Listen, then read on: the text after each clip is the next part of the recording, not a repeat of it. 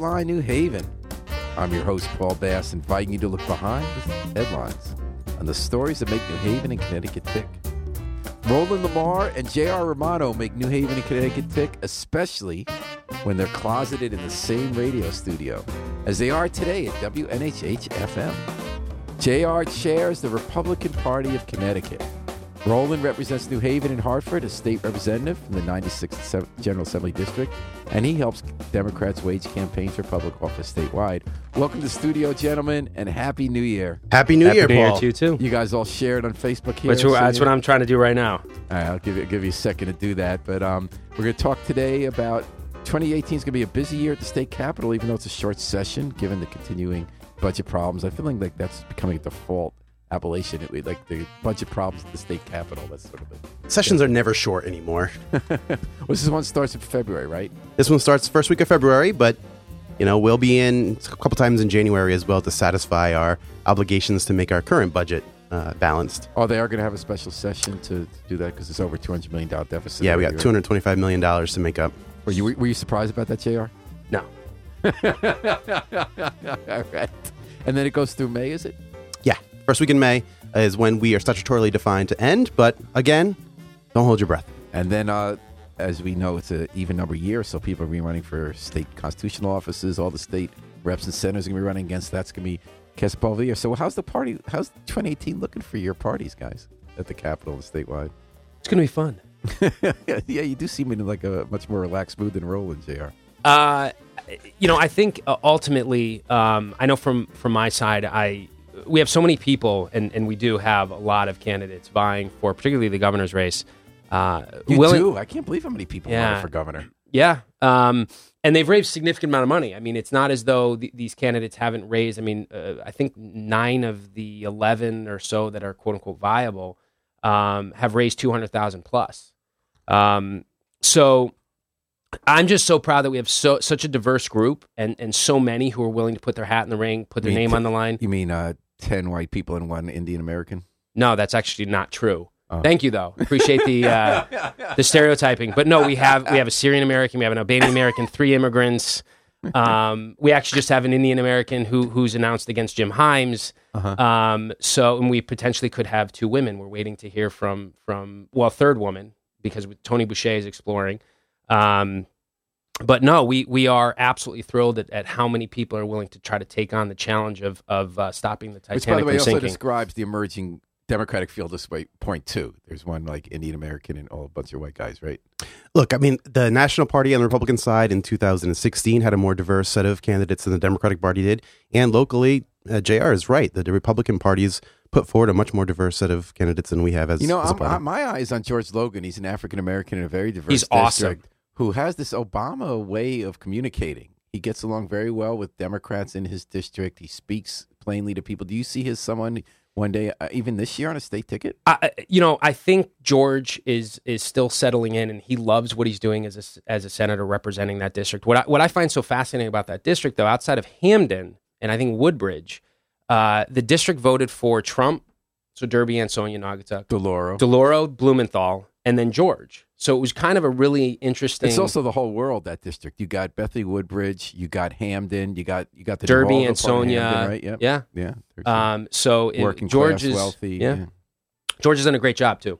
So why now? People, there's been a lot of talk about how Connecticut turned purple in 2017. That it, the legislature, even though Democrats technically had the governor's office in both legislate uh, chambers of legislature, when you count the tie-breaking vote in the Senate, in fact, when it came time to try to pass a budget, a bunch of Democrats bolted to the Republican side, and it was a Republican budget that was first passed. That was Then vetoed. a yeah. Democratic governor had a, then you had to negotiate a bipartisan. Did Connecticut turn purple in 2017? Is it turning red in 2018? Well, I, I think the, the the people of this state have been electing more Republicans because they're desperate for a new direction. Um, we've seen consistent uh, out of the Democratic Party. You've seen consistent in terms of tax tax increases. They they.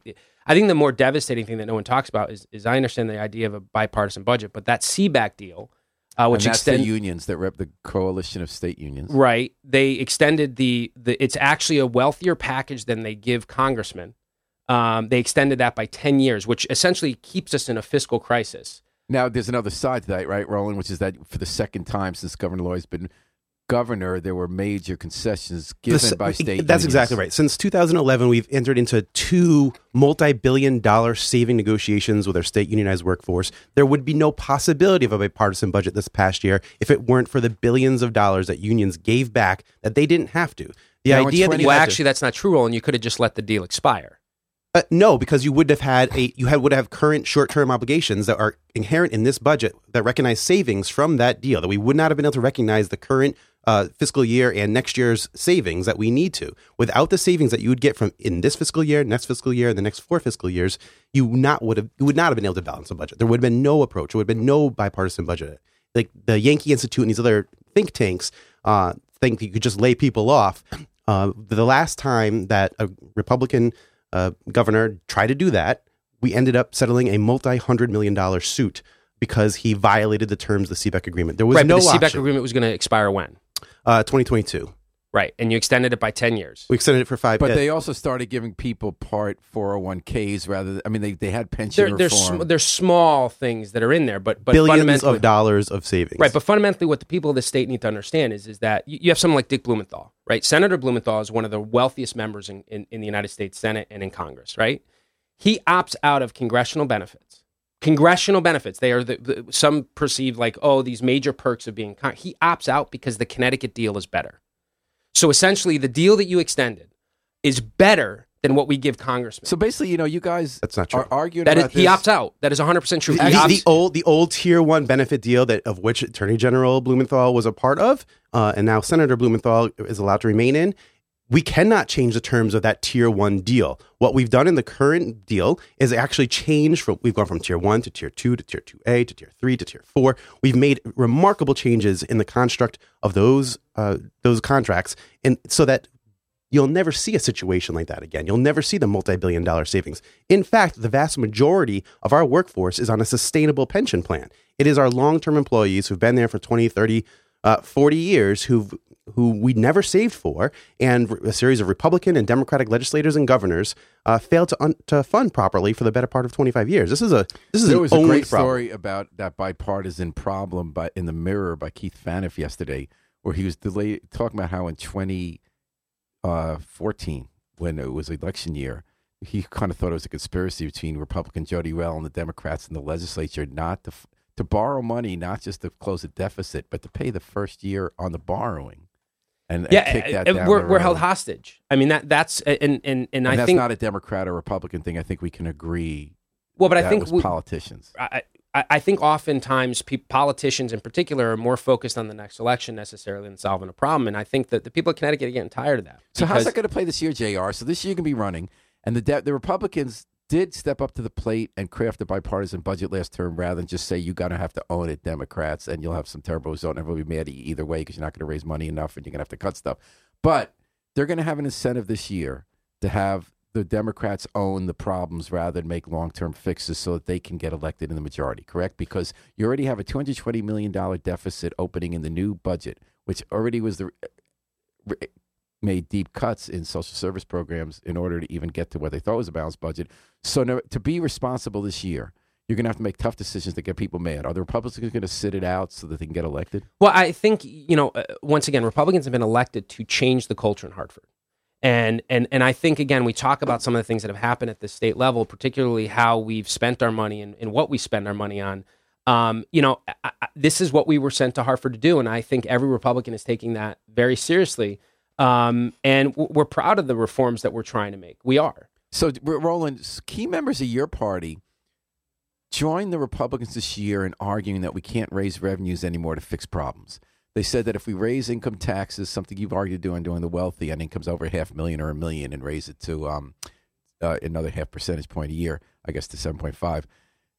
They argued, the Republicans and some leading Democrats, that if you raise income tax rates any higher, people are going to leave the state. You end up gathering less money. And the reason we keep having these big deficits is the income tax revenues are so unpredictable. But then there's another part of the party, including people who want to primary those who aren't agreeing and who are voting with Republicans. You can say Representative Josh Elliott. It's okay. Okay, and also the you know the whole kind of Bernie Sanders supporters it, it, saying that uh, that in fact it's very important to get more money out of the wealthy. That it's a lie that you're going to lose money overall, and that you're going to be causing a lot of pain. Necessarily. Your party's kind of ditching you on this, aren't you? Because you've been a you've been a revenue growing proponent.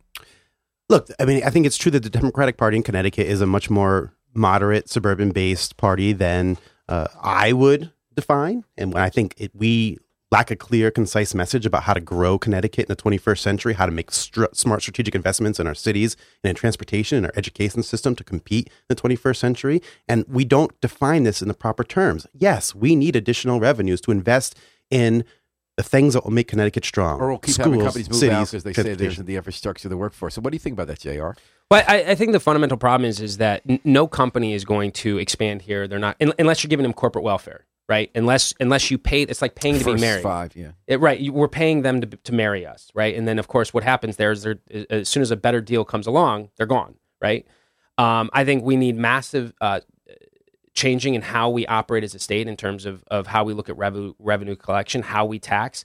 I mean, look, one of the things, and No, this but, but what about the point we were talking about? So you're saying, what about Roland said about investments and not in, corporate welfare and giving companies loans to, to not move, even if they weren't saying Well, if move? you cre- but what about in roads and bridges? What about in schools? What about in Well, mass but- transit? but the idea what is- about is in, in community how you raise revenue, you can expand the tax base, right? You can it, by creating a better tax environment, you can get businesses to open, you can get revenue through through those processes. I'll give you a prime example. My office was in Hartford, right? I moved it. Why? Because I refused to pay the property taxes that associated with being in Hartford. It didn't make any sense. And frankly, if you if you continue to have high taxes, your smaller businesses are not going to be able to survive. So you're going to end up giving corporate welfare co- away. Property tax so high in Hartford because the because the conservatives in both parties are not funding cities in the payment in lieu of taxes program. I, I, I many have argued this. Unfortunately, it just doesn't hold true because, from my perspective, is is there are very similar cities that are close to Hartford in terms of the pilot program. Take New Britain for example. New Britain, forty nine percent of that that property is untaxable. really, forty nine percent. It's forty nine percent. They have universities, they have hospitals, they have a ton of nonprofits. Yet somehow Erin Stewart, a Republican, managed to save New Britain from a, almost a thirty million dollar budget deficit, and somehow Luke Bronin couldn't. And I know we've talked a little off record about That's the, Luke. Dem- that's the Democratic mayor of Hartford. He's the mayor of Hartford, and, and he needed massive bailouts from the states. And by the way, the, when you see when they're unwilling to make massive infrastructure reform and the number of employees they have, and sure they've laid some people off, but it's not enough. So what it's do you not think enough. About, what do you think about the New Britain example? So what I, I think what JR is saying, Roland Lemar, is that what we've been saying in cities for decades is wrong. That even though more than half our property is tax exempt New Haven, he's saying somehow there's some secret sauce that the Republican mayor of New Britain's found that we don't need to be reimbursed for state tax exemptions. We can find other ways to balance our budget. the mayor of New Britain, who I've, I've met with uh, Ms. Stewart numerous times, uh, chair of the Planning Development Committee, so we interact with first selectmen and mayors all of the time. Uh, she's used a series of, of short term gimmicks. She's sold one time revenues, One-time refinancing revenues? debts, JR, tell me that's not true. uh, uh, Well, sure, refinancing to long term refinance debts. that- that is the lowest form of political expediency. Selling one-time revenues to balance a budget. We used to do that in New Haven. Well, That when was you a have, joke. but when you have one off in terms of of, it, it just depends on what you, the budget situation. They told her you're going to have to file when she first got elected. They told her you're going to have to file bankruptcy, and she refused. And what did Luke Bronin do? He went to the Capitol and said, "Give me money, or I'm filing for bankruptcy." It is an entirely different approach. And and I understand. Yes, you look at these things, and, and look, you want to talk about budget right gimmicks. She hasn't found some. So she hasn't found a long-term answer to do about tax and property. Right, but but she's growing New Britain, meaning in in how she's negotiated, she got a short term solution, and now she's brought in business, she's brought in redevelopment, and she didn't have to do has it. their grand list grown? yes, Because Yes. in New Haven, our grand list has grown quite a bit.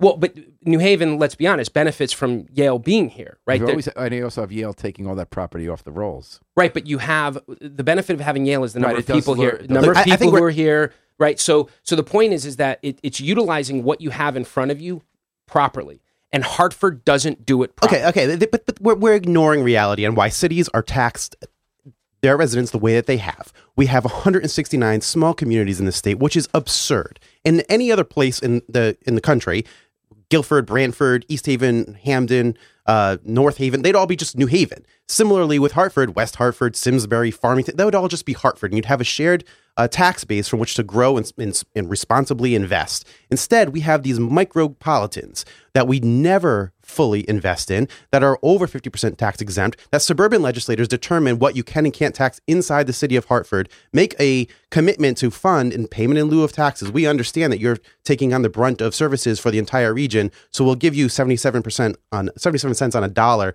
for the land that we take off the tax rolls but then never actually fulfill that So obligation I'm going to ask you a question. Did you vote to to uh, limit car taxes?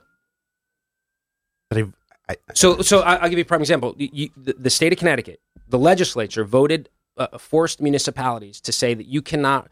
I think it's forty-three mils, essentially, for a car. So you restricted the, the amount of revenue a municipality could collect, right? I, I voted against the budget Well, um, but but But that wasn't in the budget. That was, just, I think, that was a separate vote. that- no it was part of the budget but like the, there's a there's a But the point is, is that there was a, a vote. The Democrats pushed this idea that New Haven, Bridgeport, uh, New Britain could no longer ch- basically charge what they what they could, and and for some municipalities, it created a massive budget shortfall. I voted for the plan that actually reimbursed those communities for every dollar that they lost. I, I- did not vote for the plan that unilaterally changed the mill rate at the last second and then did not reimburse those which is the one that passed. Yes. Right. So I, with all due respect, I understand what you're saying, but but you can't have it both ways. You can't you can't force a municipality. I'm pretty sure I out- outlined why I don't think I should have it both ways and, and, and actually held to my guns. And so you but you want county government. You essentially want to, you want another government entity to kind of oversee w- how we're spending money I think within it's cities. absurd that the state of Connecticut has 154 school superintendents. I think it's absurd that we have 129 police chiefs. I think it's absurd that we have 100 and X number of reading instructors and science That's- That instructors. would seem to be like a Republican idea. You consolidate, you spend less on public services. Well, it depends on it depends on how you're looking at it. Sure, there's lots of districts that consolidate and and use. For example, in the valley, uh, you, you you have they do shared services, but there's no taxing authority, right? So what, what my concern is is within county government is is that you have a local tax in New Haven, then you have a county tax, and then you have county employees, and you have county pensions, and then all of a sudden now these county governments are behaving as like the city of New Haven. I've- which I've never well, heard actually, New Haven is much better run than say Hartford. But for example, Hartford has been mismanaged for 25 years. I've So- never heard anyone articulate developing a new county based structure. Instead, I think we need to recognize that it's no longer uh, reasonable or rational to continue to have so many micro communities What- what- with their own taxing structure. This would not happen in any other state in the country. They, they, they'd recognize consolidations of, of services in a way that you could have, instead of having all these, every town has their own town engineer and town attorney and town this and town that. And if we had this on a more regional basis uh, and, and, and shared those services strategically, you would save, I think, hundreds of millions of dollars collectively across the state. I mean, there are the idea that we need 119 911 call centers when the city of New York operates one with a greater population and significantly more uh, challenges than, than we do as a state. Right. I, I understand the idea of shared services, but again, you specifically mentioned taxing authority, taxing authority of these entities, right? No, I, I suggested that in any other state in the country, you would have a shared services. There are cities that do already do shared services. and they have, and each So community you guys might has a, agree because I don't think Roland's saying establish a county Well, I- government. He's talking about I- like, I specific- but he hasn't answered the question. That has more. Does this towns in it. entity that you're talking about does that have taxing authority? at the end of the day, going from 12 communities down to two, those But two wouldn't go- communities will need will, will need taxing authority. Yes, So so uh, would you so I, I guess from my perspective is again we're adding another layer of taxes when we're we're already the most Well, taxed state in the country. those Twelve towns. did they become two towns instead of twelve? So you have less of a taxing authority, or is it going to be? And what towns happens to their what happens to the municipal pensions? What happened to the municipal employees? What happens to all of that? we've already we've already laid the groundwork for a lot of this by having a municipal municipal employee retirement system that's that's administered by the everyone's state. in it. Not everyone is in it, but we should try to move people in more in that direction. At the end of the day, the idea that every town has to have their own dog catcher or town attorney, well, and you keep or you zo- keep saying that some of them already have shared services. yeah, like services. nine. You know That's what I not mean? tr- there's I mean, more but- than but- nine. But the reality is, we're operating with such complete But I like- think where where I not figuring out where you guys agree or disagree is I think if you're agreeing to have more shared services, are you talking about creating new layers of government, or No. are you just creating have existing layers of government that have their own taxing authority, I- share services? I think it's existing layers of government that remove the need for each individual community to have their own XYZ and instead have that resource available to all communities where each community pays for that resource but you know they don't have to have it in duplicate, right? Like the idea that there's a superintendent of schools every 15 feet in Connecticut. Yeah, why should there be a superintendent of schools every 15 feet? Well, Jimmy? I, I, I believe in local control, right? I believe that that uh, someone in the superintendent of Branford would know better what's happening in Branford and the needs of Branford students than say Madison, right? The needs of the people in Madison or New Haven would be very Bra- different. Is it really that different, Guilford and Madison? no, but I'm just I'm using that as a hypothetical, right? I think So- JR's indicated that he wants a layer of government that he can we can no longer support.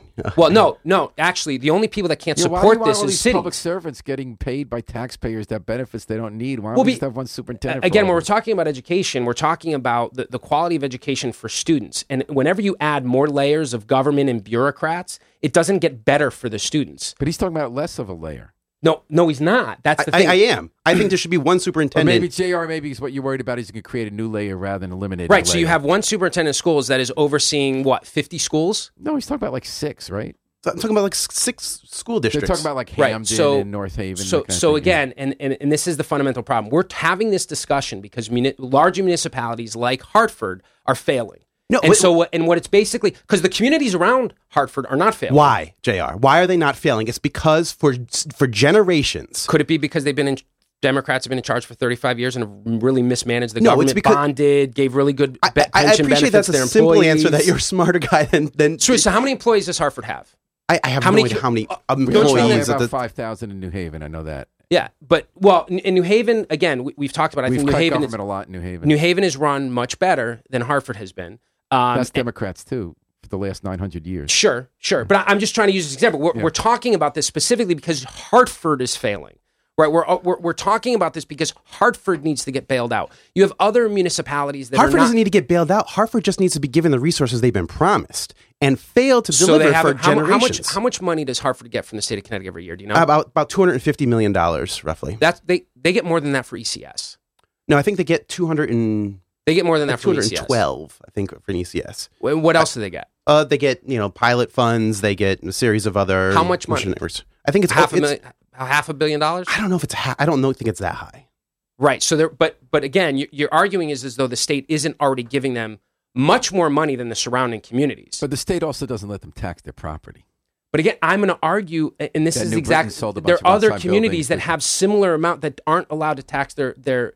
And again, the capital, which again is something that is untaxed. I think New brings Britain's mill rate is one of the people- highest in the state. You keep using it as an example. I'm pretty sure New Britain's mill rate is one of the highest in the state. It's higher than New Haven's, for example. I, I think it's higher on residents than Hartford is. Right, is. but they don't get.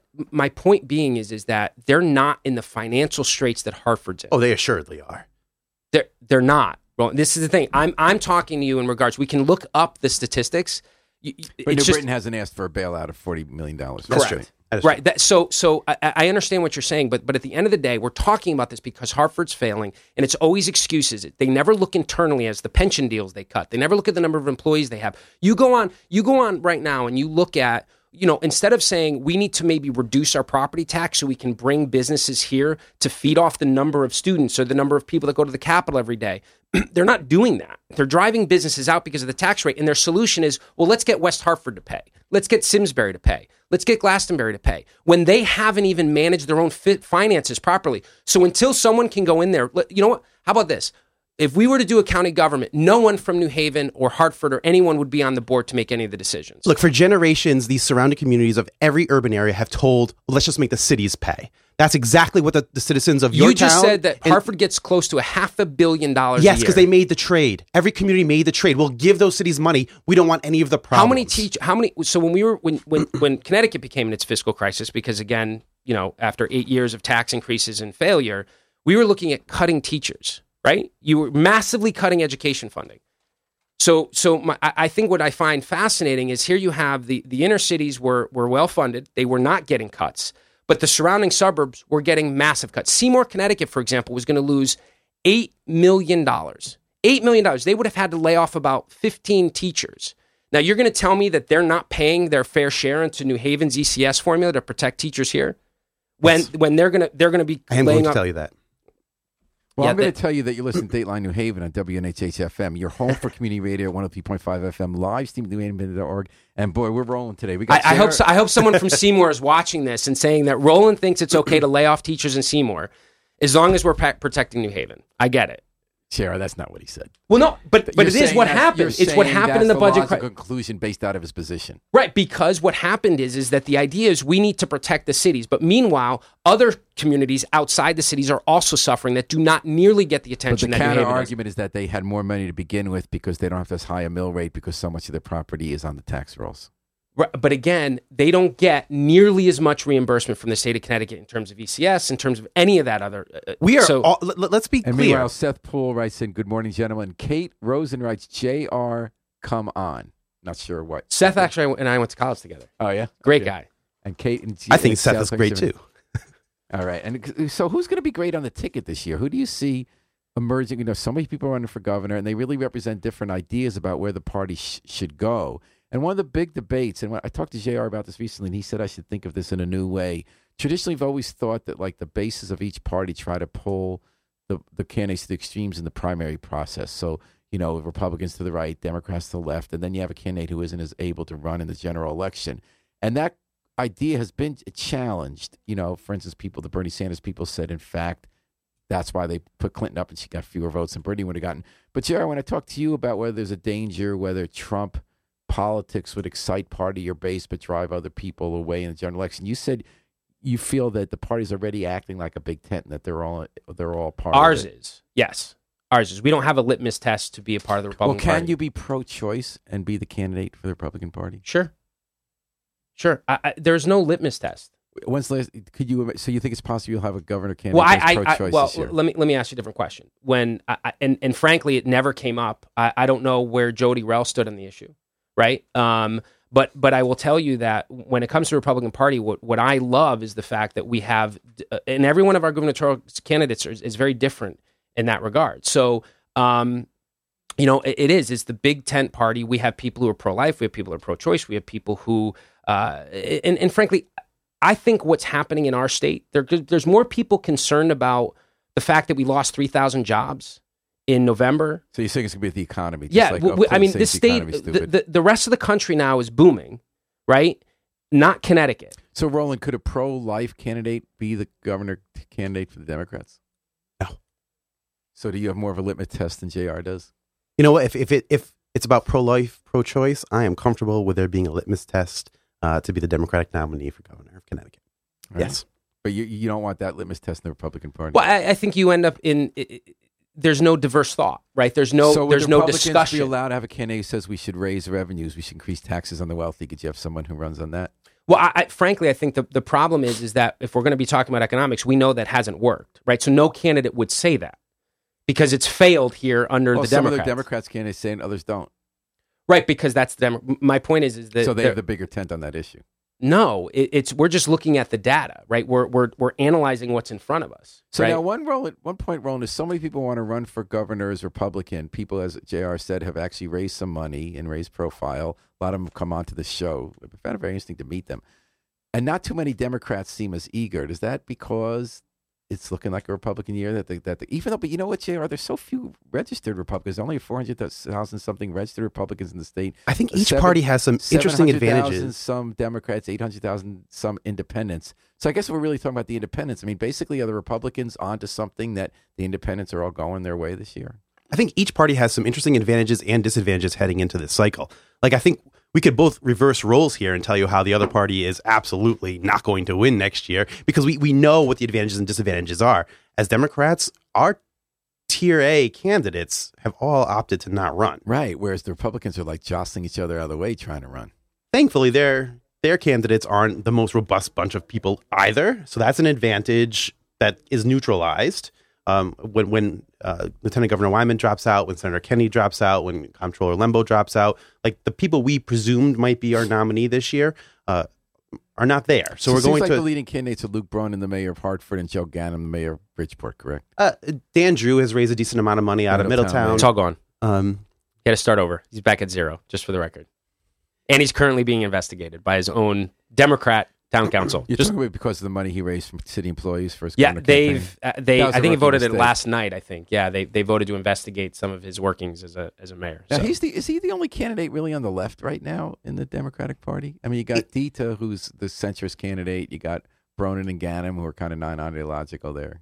Yeah, it, it's really too early to tell. For the most part, I've, I've spoken with almost all of the people who are running for statewide office, and all of them right now are in a more of a listening stage than a than a concrete But policy they got to step up pretty quick. Like if Susan Bice was going to run, I can't imagine she can win that this month. And Well, with campaign finance reform, you actually don't need to be out there that early. You need to be, have a strong network. You know, some Which she does, A yeah. person like Bysiewicz can jump in tomorrow and probably quickly raise the money uh, to compete. And, and JR, you're not allowed to say who you would like to see, right? Because you have to be the referee, Correct. the Yes, But you're close to Tim Herbst, the first selectman of Trumbull, who was basically the Trump candidate in the mix, right? He's kind of the right wing. Well, no, I, I mean I, I, that that term Hyperbolic Trump guy. candidate. Well, first of all, Tim Tim has been a first selectman of Trumbull for for many years. He turned that town around when he took over. There was like a t- big deficit. The credit rating was downgraded.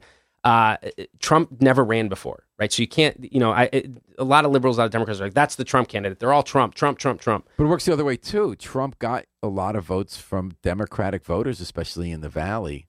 I mean, that's Right, but I think at the end of the mining day, what, what we need to remind people is that Connecticut is suffering, and the all of my candidates are talking about solutions to end the suffering, right? To bring jobs back, to to make to make Connecticut more viable, to make Connecticut more vibrant. Um, right now, So we're an you'd like to- outbound you'd state. like to see the conversation not be about Trump, but about Connecticut's well, uh, economy. li- listen, I, I- I think what it boils down to is is that I meant that as an honest question. no, no, no. I, I think what it boils down to is is that what people in this state need to recognize is that this state needs to go in a different direction, and the only people talking about a different direction is the Republican candidate. So Roland, I JR's mean- right there. I, I got to be honest with you. Like he wants, Republican Party wants to ensure that this election is not about Trump. We kind of need to make sure it's not about Malloy as, as Democrats. That's what I was about to say. I was thinking if it up to the Republicans, everyone would be saying Malloy the whole campaign. If it's up to Democrats, Malloy's they're on the gonna say- ballot. they're going to say Trump, and all the Democrats would like to say Trump during the. I Uh, guarantee you, almost every piece of lit he throws out has Malloy's name on it, and and, and this is the reason why. And it, it's smart to do it. Kind of unfairly, he is the most unpopular governor in the He's more he's more unpopular than Donald Trump in the state. Actually, and, and and he is. And so we have to have a candidate who can articulate a clear vision for how we move forward. We don't have that yet. I mean, Jr. is right. Right now, starting today, election held a month from now, the Democratic brand in Connecticut is suffering to the point that our natural advantage that we should have in a midterm election with a Republican president with Democratic, uh, you know, ranks of voters far outnumbering Republicans, we've lost that advantage. All the natural advantages that we should have, we don't have right now because our brand has suffered and we don't have a clear candidate who can So articulate where we need to candidate be. separate himself from Malloy, or in fact embrace some of Malloy's positions on immigration? I mean, he's been sort of an anti-Trump figure in the state. We, I think you need to embrace a lot of those positions, but point to 2022 in a meaningful way. Talk about where we're going as a state. Show us how we get there.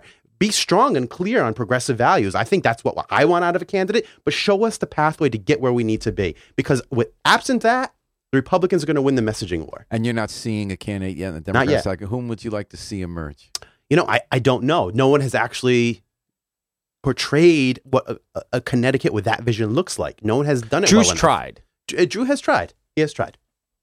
Yeah, I was thinking, I wonder if Drew's kind of like new to the game, kind of. You know, he made kind of a rookie mistake on that fundraising. It, no, I think because whatever no one understands is like two years earlier they they got a slap on the wrist for doing the same exact thing. So it was you know it So, wasn't. a- Jr., you seem like the most relaxed man in Connecticut right now. Seems like you're feeling, oh my God, if Luke Bronin runs, I could talk about the bailout. If all I got to say is Failing up, you mean? Yeah, Dan Malloy is even less popular than Donald Trump in the state.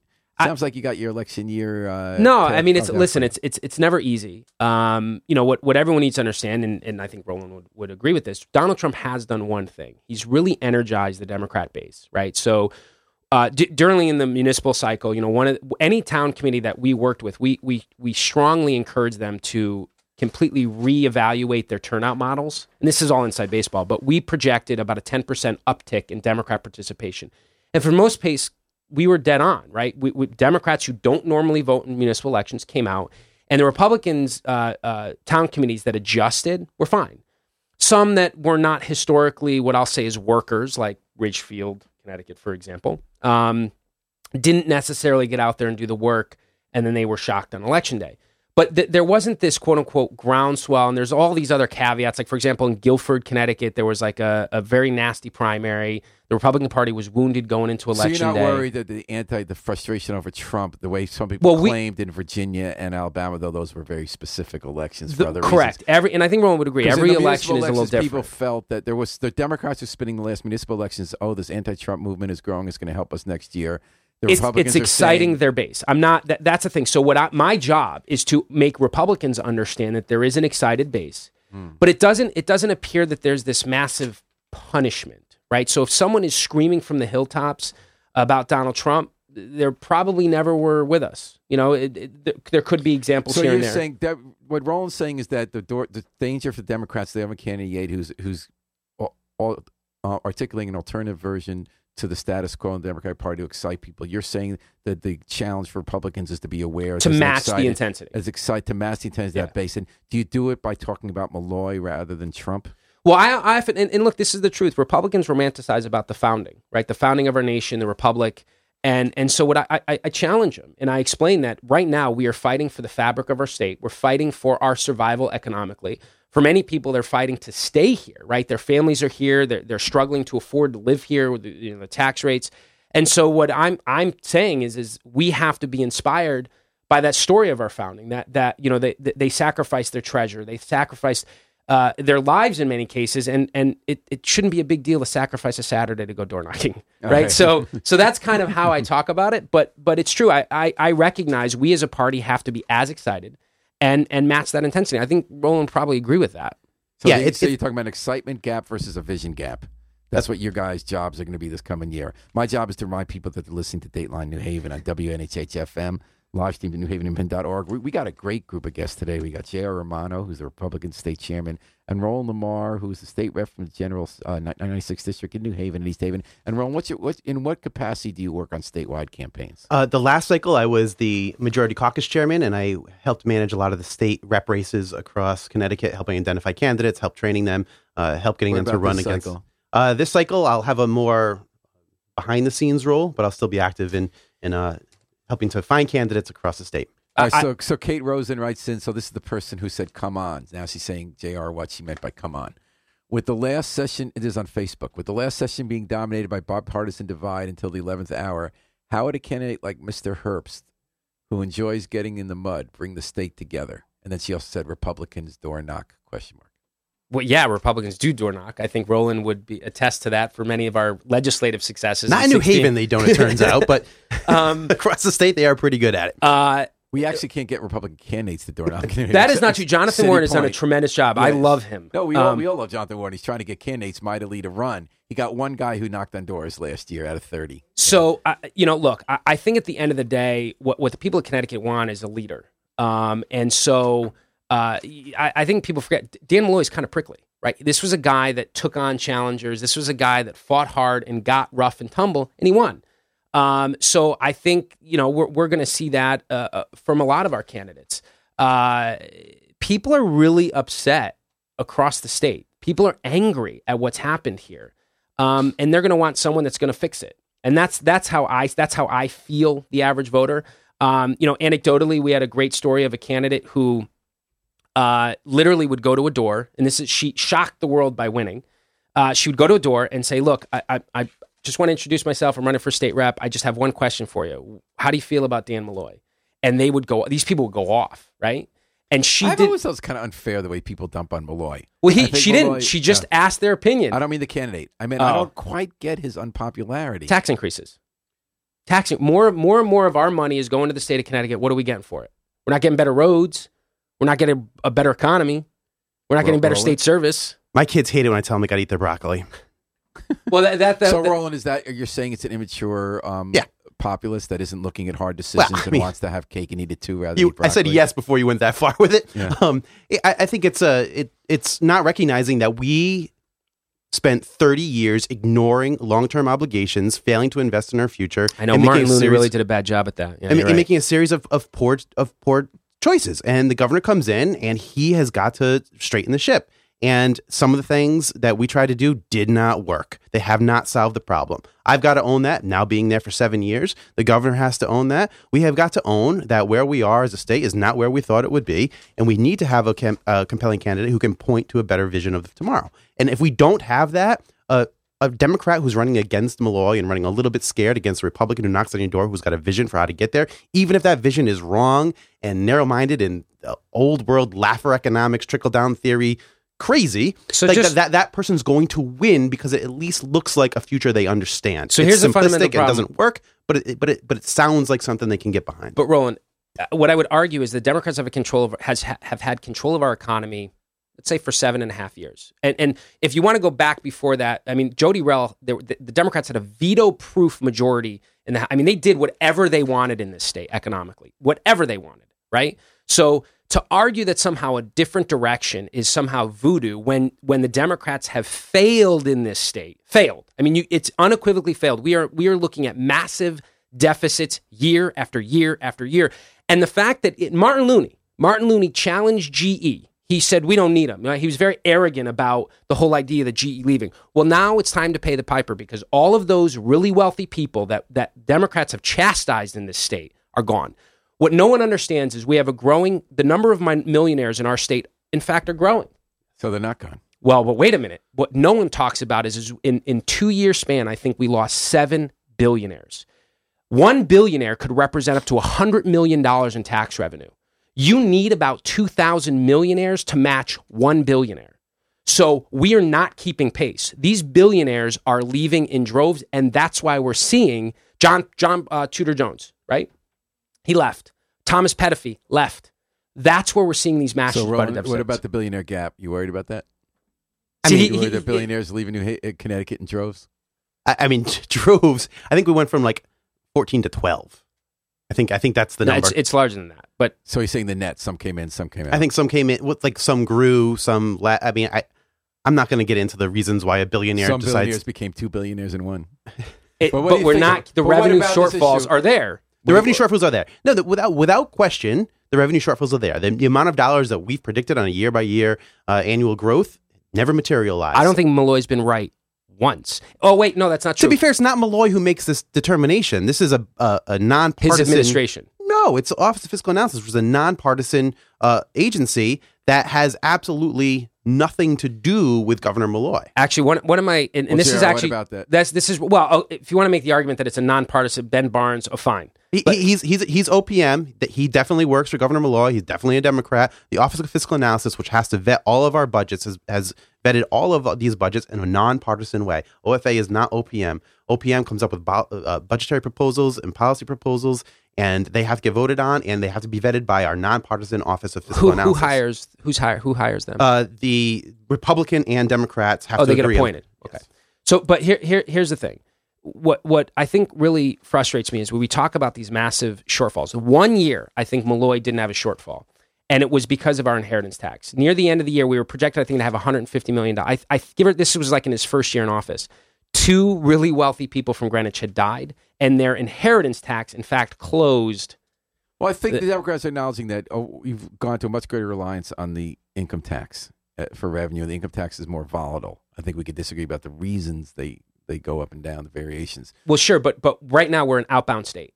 We're, we're our population, particularly the wealthy and businesses, are leaving. That is a but We can argue about why. Some people argue because we don't invest enough in infrastructure. So when Boston wanted to lure GE, when New York lured Aetna, they had invested, and it takes tax money to do that. In Well, where, where are we spending our tax money then? Because if, if this was the case, it, you- you're literally sitting here arguing, is like, well, no, what we're paying for right now, no, we all need that. We just need more money to do this other stuff. And and again, it's I thought gas tax was supposed to pay for infrastructure. We lowered Or- the gas tax. Uh, we don't have tolls. We have a You you lowered it, or did you take it away from being a variable? Because I, we, we I took it away from being a, a variable, which ended Right. up necessarily being a lower gas tax. Right, but where both, did all both that- things can be true?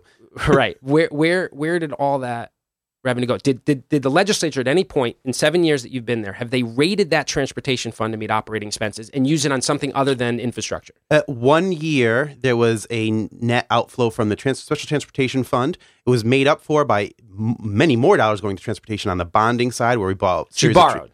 Well, yeah, we bought a series of train cars. Like it was hard to come up with the three billion dollars to make a strategic investment in mass transit that get us to the largest job center in. The Right, but, Western but my Pacific. point is, you you you can't say that. Well, we took it, we took hard cash out to pay for something, and then we borrowed over here because that's yeah, not no. Then there, there was one year when there was a net outflow out of the out of the seven. just one.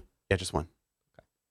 We're going to see Chris Murphy running for president in 2020. The New York Times puts him on the top list based on Quinnipiac University polls of 10 most likely Democratic uh, chal- contenders.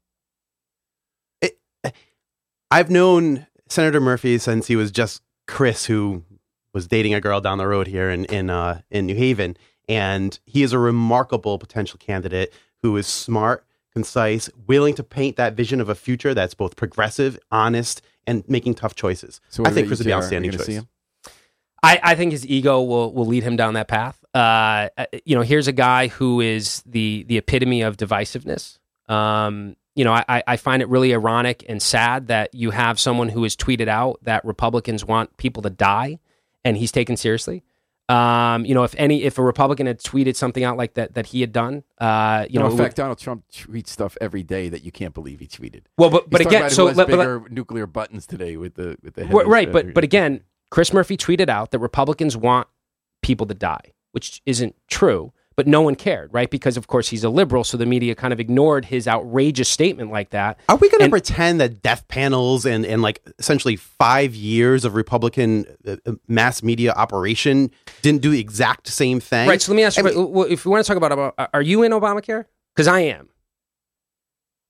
I don't think I'm on Obamacare now. No, you get you, you get insurance through the state of Yes, Connecticut, I- right? yes. Okay. So do you know how much my premium is? Uh, as a single person, what are you, 36 years old? 38, 38 39, years old, actually just 39 turned years- 39 November. Congratulations. I presume you're, uh, well, it depends on which plan you're on, but you can probably get uh, something between 100 and depending on your income, between $180 a month up to maybe $500 a month. Yeah, I pay I, cl- I pay a little bit more than 500 a But month. you're yeah. lucky it's so low because you have like a real job. You work for an organization that gives you salary, and you get you're paying that little. No, so I work for a small nonprofit that is forced to go into the exchanges, and, and Obamacare is that anything but Republican- affordable. That's the Connecticut Republican Party. Correct. So, so this is my fundamental problem for me to look at and say, how much do you pay for your health insurance?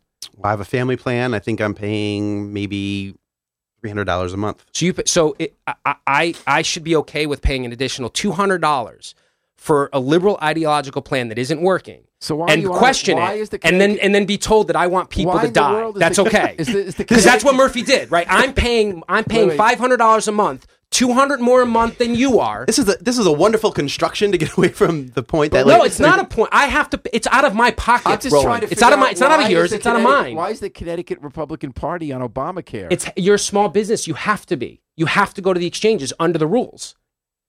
That's the fundamental problem. I pay five hundred dollars a month. Why don't you go to a private insurer? You You love the private market. you, you don't understand. That's how it works. You go. You. I have an insurance broker, but it's you. You have to We're go. a nonprofit. We're small. We go to United Healthcare. It's all. It's costs a lot all. more. It's all through the exchanges. The point is, is that I'm paying for an ideological idea on universal health care or whatever the Democrats want to do. I pay $200 more a month than you do. How is that fair? And you're insuring a family, right? Yeah. So for me to be against something like that, I want people to die because because I don't think it's fair that I'm paying more money than other people. the construct with which you've developed this argument is is is great. It's smart. It's brilliant. It's a it's a brilliant way to do it. And it's the, true. The reality is, people will be pushed off of insurance. People will be denied coverage. There will be people who die. This is again nonpartisan You're ta- so you're talking who about you're talking that- about the pre-existing condition Yes. caveat, which I'm in favor of. Next You step, are. yes. Now what? So Repu- most Republicans are in favor of the pre-existing condition.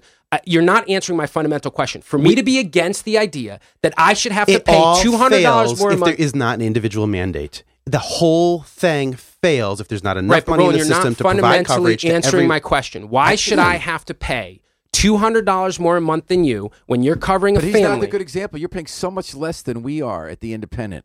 We're a nonprofit. We're Well, it United also base- Healthcare. it also- how- Obamacare is so much less than the private market. Right, but again, are, uh, They're killing us. We went up 22% this year because my, my wife and I cost So 20 you should agree with me. $30,000. you should agree. Well, it also depends on your age and all the other restrictions Right, in the government. So, yeah. right. So, uh, look, at the end of the day, for me to be against something that's costing me real dollars, Roland, real dollars, two hundred dollars more a month that I could pay towards my getting- student loan, I could, it I could save. JR. car. You're getting 500 a month. Not- That's not a- cheap. Right, You're, but you're taking the ridiculous legislator plans. That's not the comparison. The okay. So, so let's take let's take uh, okay. How, what, uh, um, let's see. Does anyone work at Yale New Haven Hospital? How much do they pay a month in insurance? I bet you it's lower than what I pay. So for me to be fu- th- look, this is what people don't I understand think about he wants a single payer system because he's I don't recog- want a single he's payer system. recognizing I want a free market system, Uh, which no, we he- don't have. Well, the free market the free market system is going to yield you much more expensive healthcare coverage. No, it's not. Oh, it, it most assuredly was. That's what we had prior That's to not what we Obamacare. had. We had government intervention. You- You're, you're pointing out two large systems that are able to negotiate for large groups of people to drive down costs. Like if you point to the state of Connecticut, Yale New Haven healthcare system, you're talking about large insurance plans that are able to drive down costs because they negotiate for tens of thousands of individuals Right. So let me ask you a question. Let me ask you a question. And this is what I think the fundamental problem with healthcare is, and we don't talk about it in the context of the free market. If you work for Yale New Haven Hospital, right? Do you have a say in who your insurer is? I think you can choose from two plans, but um, For the most part, you don't. Right. Right. Okay. So I'm the one paying for it, though, right? Through my labor and or through directly through my salary. I'm the consumer, yet I have no say over what my coverage is, what it covers, who the company's with. If I have a problem with my with the insurance company that is forced down my throat by my employer, I have nowhere to go.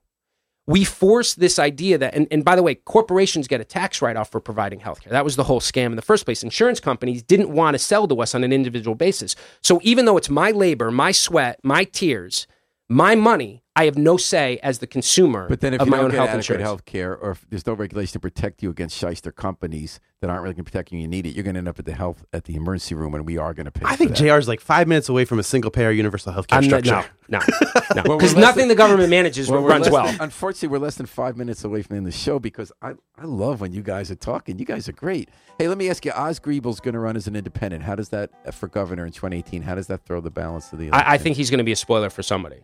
If, Who? if he, it, well, it depends. Weicker was the spoiler and Grok for the Democrat, but Oz Griebel doesn't have that kind of statewide recognition. Well, but it, in a race that I think is going to be close, you know, if he gets three or four percent on either side, he's probably going to be the spoiler. And he'll. It, it- I I think the the fundamental problem with with Oz is he has zero infrastructure, right? And he's just doing this as a process and ego. And frankly, there's many that theorize it's because he's friends with Luke Bronin and, and that whole The mayor Hartford circle. Yeah, I mean, he's donated to his that doesn't campaign. make sense because he could pull Democratic votes. I think JR's reached No, a I- conclusion that's going to hurt Republicans more than Democrats. That Well, was a pretty. The Democrats pretty- aren't being critical of him, so See, I see it hurting Democrats. I, I mean, I'm not sure yet. Yeah. It depends on what his campaign's And about. who are going to be the candidates for governor in the year's over? Who do you think it's going to be? I have no idea. no one can. None. Well, that means you're going to have to come back on Dateline New Haven on WNHS. It could be someone that hasn't even announced yet. That's right. All right. Well, I'd like to announce I want to thank you both, J.R. Romano, the state Republican chairman, state rep Roland Lemar. I love when you guys come on Dateline New Haven. You really you teach me a lot. When you guys are going at it, you both really know what you're talking about, and I, and I love it. Thanks for thanks everyone for joining us today. We're going to take it out with the Afro-Semitic experience, performing "I Wish I Knew How It Feel to Be Free" from the group CD "A Plea for Peace." Now we know what it's like to be free. We just got to remember to book our flight. Book your flight with us all day and all night long here at WNHH, New Haven's home for community radio.